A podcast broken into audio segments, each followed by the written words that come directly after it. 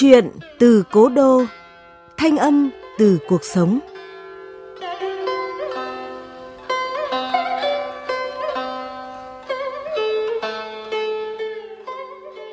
Chào mừng quý vị và các bạn đến với chuyện từ cố đô của báo Ninh Bình Điện tử, phát đều đặn vào 20 giờ 30 tối thứ bảy hàng tuần tại địa chỉ website báo ninh bình.org.vn, các nền tảng số Spotify, Apple Podcast, Google Podcast. Tôi là Thúy Quỳnh sẽ đồng hành cùng quý vị và các bạn trong không gian văn học Chuyện từ Cố Đô. Chuyện từ Cố Đô sẽ mang đến những câu chuyện chọn lọc về nhiều nội dung khía cạnh khác nhau trong cuộc sống như tình yêu, gia đình, xã hội, con người, cùng thông điệp nhân văn về cuộc sống qua giọng đọc ấm áp và truyền cảm. Câu chuyện tuần này có nhan đề Giai điệu mùa xuân của nhà văn quân đội Phùng Văn Khai. Mời quý vị và các bạn cùng lắng nghe.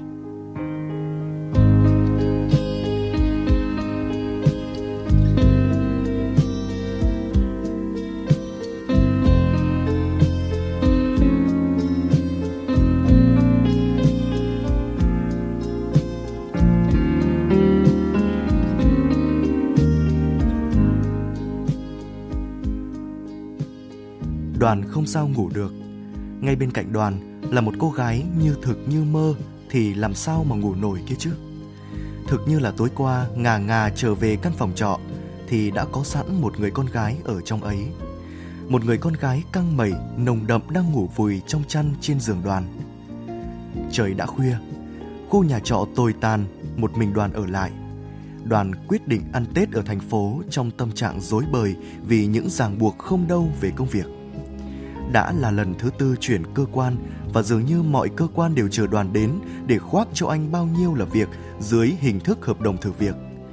Nào cứ ngồi lên lớp tập huấn về sách cho đủ quân số cơ quan, nào chữa máy vi tính cho con gái ông giám đốc. Một ả sồn sồn trong văn phòng rất hay liếc mắt đưa tình với đoàn.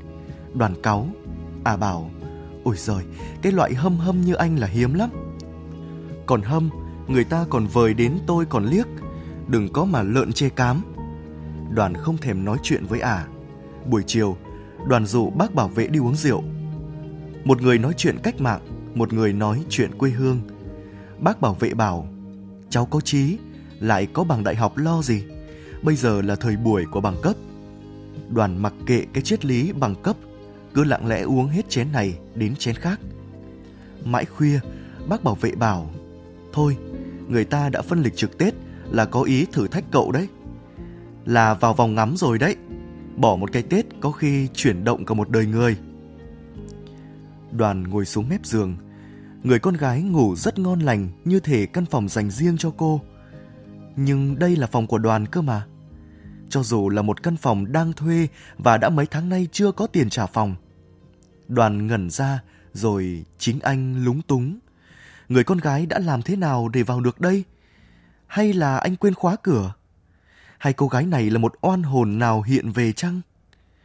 Nghĩ đến đây, bất giác đoàn dùng mình nhìn kỹ khuôn mặt người con gái. Không son phấn, khuôn mặt mộc như thôn nữ, đôi lông mày hơi xếch cho khuôn mặt một vẻ bướng bỉnh, tự tin. Đột nhiên, cô gái khẽ mỉm cười trong mơ. Đoàn gãi đầu rồi lúng túng đứng dậy, dắt chiếc xe máy cọc cạch vào phòng. Tiếng lạch sạch khiến cô gái tỉnh giấc. Thoạt tiên cô co tay ấp chiếc chăn lên ngực rồi nhìn đoàn chân chân. Đoàn chợt trở nên lúng túng. Tôi... tôi xin lỗi làm cô tỉnh giấc.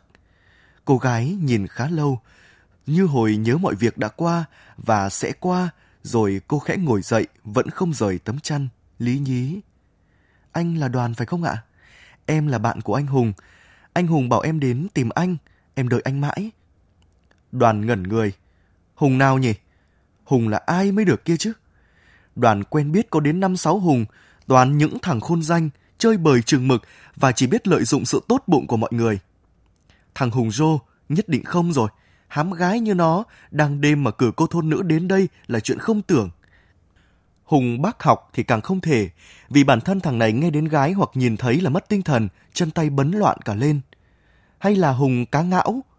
Ôi trời, Thằng này ba hoa xích thố là vậy, đến 10 năm nay có cô nào theo được hắn nửa tuần. hay là tay Hưng hay Hùng? Trưởng phòng hành chính nơi đoàn mới nhận việc cử cô gái này đến chăng? Còn đang nghĩ thì cô gái đã lên tiếng. Anh đoàn, anh khép cửa lại rồi đi nghỉ đi. Đây, danh giới là con gấu bông của anh. Rồi mai em sẽ nói rõ hơn. Đêm đã khuya rồi anh. Cô gái nói thoang thoảng rồi khép ngay đôi mi và xoay người ôm con gấu bông. Cực chẳng đã, đoàn khẽ gieo người xuống phần giường còn lại. Cố nhắm mắt, càng không sao ngủ nổi, càng không hiểu nổi chuyện gì đang xảy ra. Bên kia con gấu, trong tấm vỏ chăn nồng nàn, hơi thở trinh nữ như xương như khói dẫn dụ và huyễn hoặc khôn nguôi. Bỗng đoàn muốn đập phá, muốn vứt bỏ tất cả. Cuộc sống sao cứ như một bức tường bí hiểm và ma quái, rồi đoàn chìm mãi vào mùi hương trinh nữ. Sáng hôm sau khi tỉnh dậy, đã không thấy cô gái đâu cả. Như thế là thế nào nhỉ? Rõ ràng con gấu vẫn nằm giữa giường và bên kia còn hằn rõ vệt nằm của cô gái. Đoàn mỉm cười khi chiếc sắc nữ treo ngay ngắn trên đinh tường và trong mắc áo hổ lốn của anh có một cái áo khoác đỏ rất xinh xắn đầy nữ tính. Đoàn tung chăn ngồi dậy. Hôm qua, anh đã mặc nguyên cả quần áo khoác đi ngủ, nghĩa là cái ranh giới nọ mà ai đó nghi ngờ thì chứng cứ còn rành rành ở đây. Còn đang ngẫm ngợi lâng lâng thì cô gái rất xinh bước vào, xách một túi ni lông rau quả, dáng chừng đi chợ về, nhìn đoàn từ đầu đến chân phá lên cười. Thắc mắc về em lắm à? Thôi, đi đánh răng rửa mặt rồi em nấu bữa sáng cho mà ăn. Chuyện đâu rồi còn có đó. Đoàn huyết sáo. Đã mấy năm nay, đoàn mới lại vừa đánh răng vừa huyết sáo như thế. Khu nhà trọ có 6 phòng đã về ăn Tết hết. Nhà chủ đã giao cho đoàn trông nom trong mấy ngày Tết, cũng là cách lợi dụng khéo của họ. Sau bao nhiêu vấp ngã, đoàn đã tự rút ra một kinh nghiệm là cứ mặc kệ thây sự việc. Sự việc thế nào thì cứ để kệ nó ra thế, lại hóa hay. Còn đang vừa tẩm ngầm nghĩ ngợi thì cửa phòng tắm lẹt xẹt và có tiếng cô gái ấm áp. Vui quá anh nhỉ? Khăn mặt đây, cả phích nước đây này. Từ giờ anh phải rửa mặt bằng nước nóng cho ấm. Ôi chao, đời sao có lúc lại thế này? Đoàn ngẩn ra nhìn cô gái. Cô gái như không để ý khuôn mặt kỳ cục ấy, thoảng bước đi còn nói. Nhanh nhanh rồi vào ăn sáng anh, kẻo nguội, đi làm. Chiều về em kể chuyện. Đoàn sấp cái khăn mặt rồi soi gương. Ơ hay, khuôn mặt mình cũng đàn ông ra phết. Lũ ria làm tôi hơi già tí thôi. Lập tức vớ con dao cạo. Trời đất, đoàn như con người khác, sởn sơ và thơ thới không chỉ ở ngoại hình. Đoàn bước vào phòng mình như bước vào một căn nhà mới. Mấy cây tầm xuân trước cửa nhà chừng như cũng đã nở mấy bông hoa.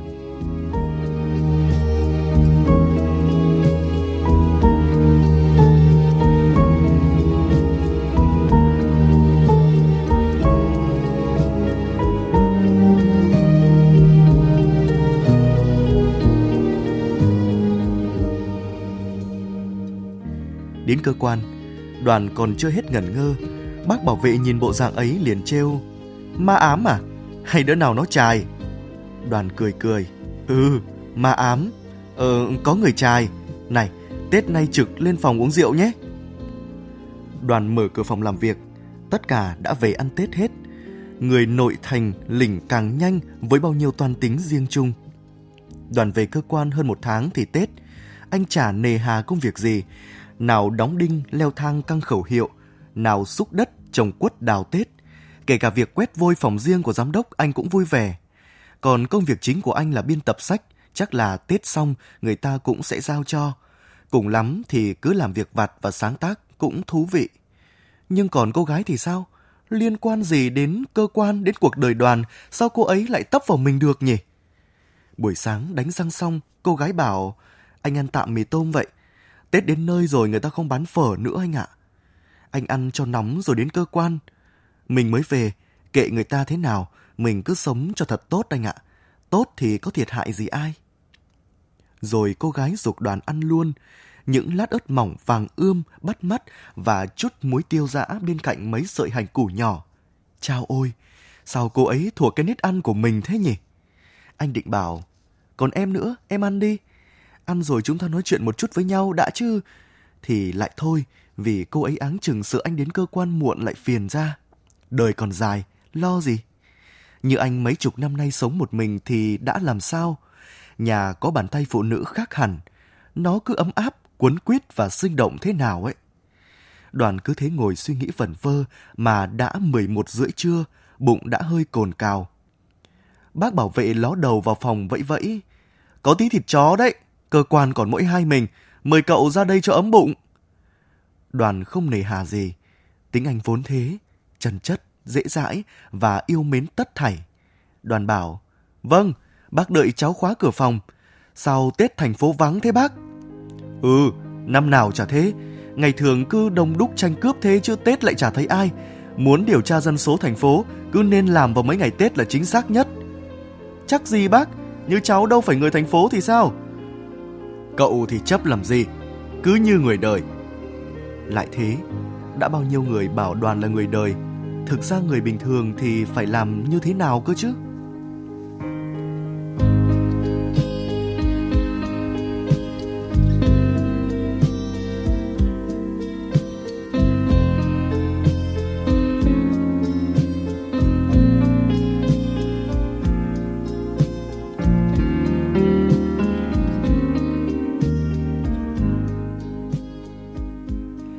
Khi về đến căn trọ của mình, trời đã sâm sẩm tối, đường phố vắng hoe hoắt và đêm nay đã là đêm giao thừa.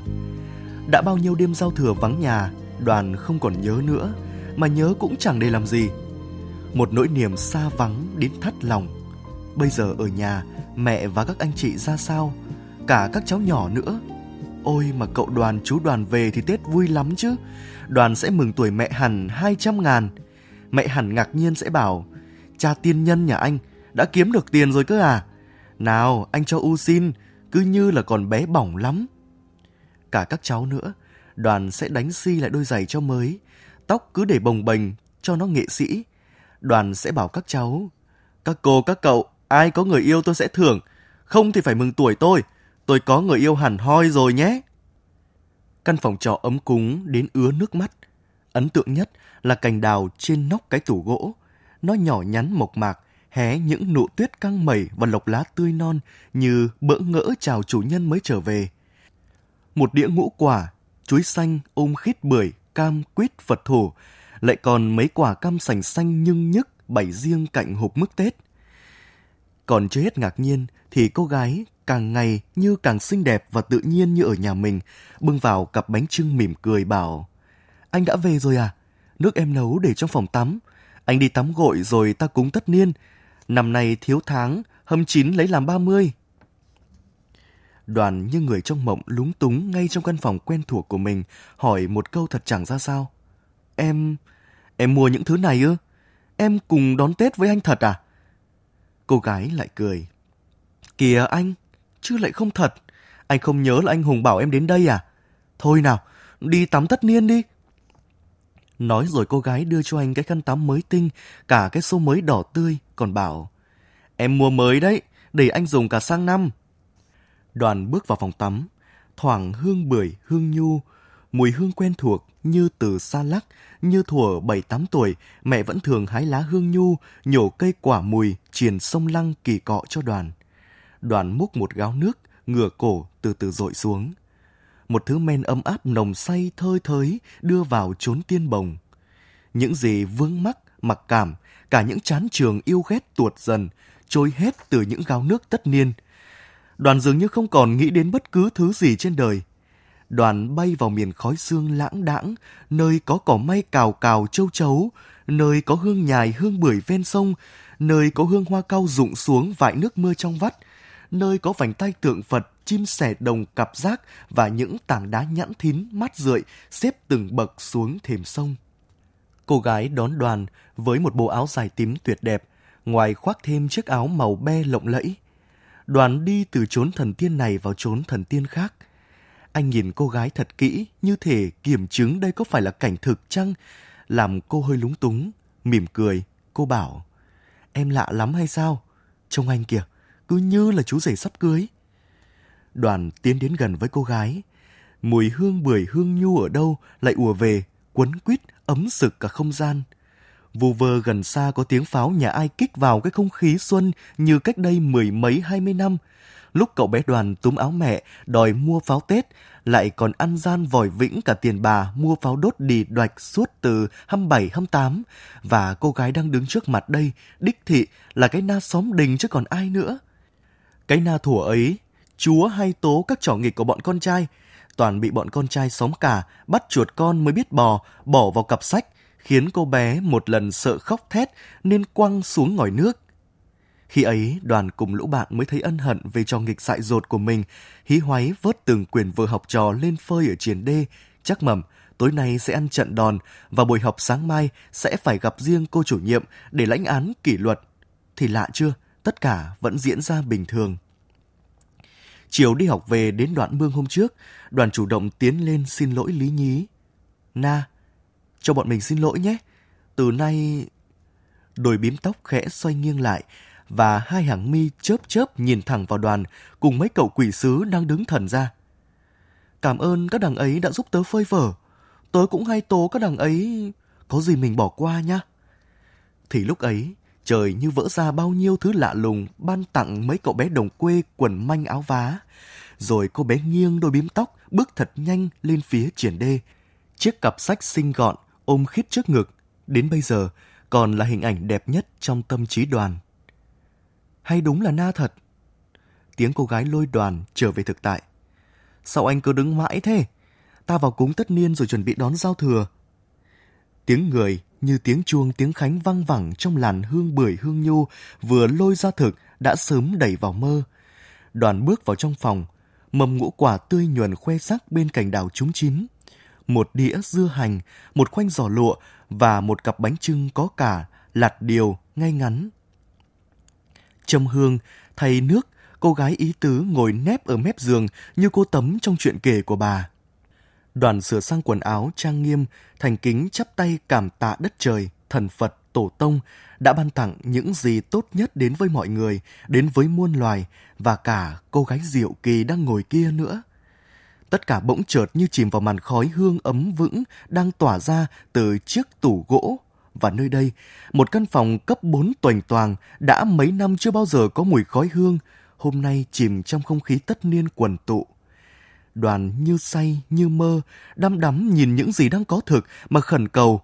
Rồi anh như người mộng du tiến lại phía góc nhà đối diện người con gái. Cô gái ngồi nép vào phía cuối giường tin cậy nhìn anh. Họ như một gia đình nhỏ, một gia đình tất yếu ở trần gian này. Thốt nhiên, cô gái bảo, anh, rót rượu ra đi, mùa xuân sắp đến rồi đấy. Đoàn nhìn cô gái, có cái gì cụ cựa, bừng thức ở trong con người anh. Anh tiến đến ban thờ, xá tay rồi nhấc xuống chai rượu. Tuần hương đã cháy cạn, tàn nhang, uốn cong, vút xoắn bện như hàm chứa một sự chuẩn y rượu được rót ra. Đoàn cầm một ly tiến về phía người con gái. Nào, ta cùng nâng cốc chúc mừng mùa xuân. Đỡ chén rượu, nở nụ cười xuân, cô gái bảo, cảm ơn mùa xuân, cảm ơn anh, ta cạn ly. Tiếng chạm cốc vang lên, cũng là lúc tiếng pháo ở đâu đó râm ran và một trời pháo hoa rực rỡ bung nở bay múa khắp bầu trời. Men rượu, hương hoa, đoàn và cô gái như cùng một lúc tan vào trời đất. Một khúc nhạc mùa xuân đâu đó bỗng ngân lên phiêu linh dịu dặt gọi mời.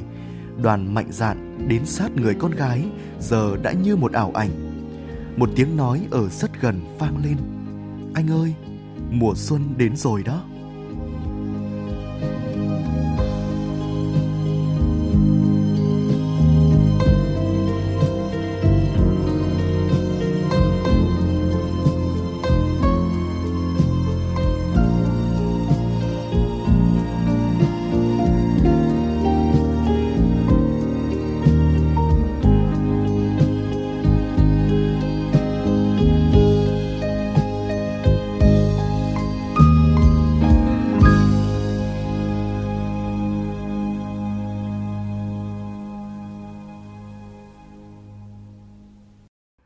Quý vị và các bạn vừa nghe chuyện ngắn Giai điệu mùa xuân của nhà văn quân đội Phùng Văn Khai. Với những độc giả đã quen với một Phùng Văn Khai của tiểu thuyết lịch sử, giai điệu mùa xuân đủ sức để họ thấy ngạc nhiên. Không còn những câu chữ nghiêm ngắn nhằm dựng lại một triều đại hoặc những đoạn văn tái hiện một cuộc chiến oai hùng. Giai điệu mùa xuân là một câu chuyện giản dị về tình người, phảng phất một chút mơ mộng yêu đương.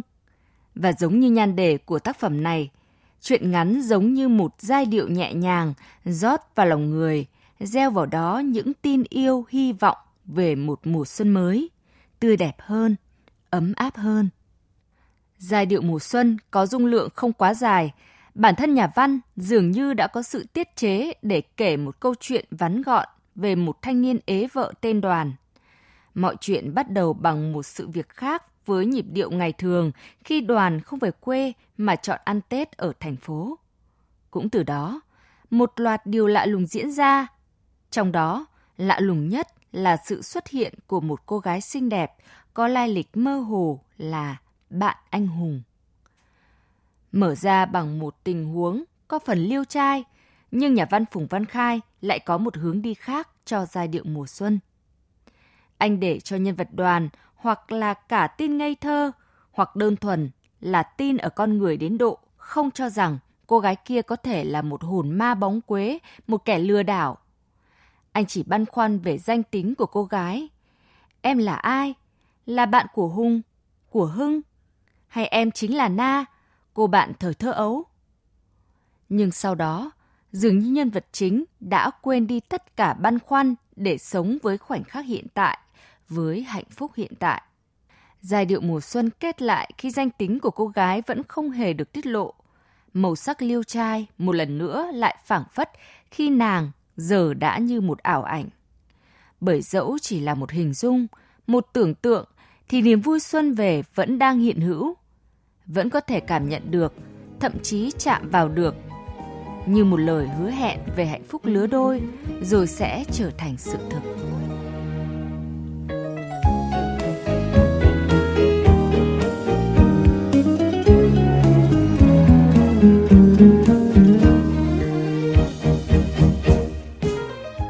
Từ cố đô tuần này đến đây là kết thúc.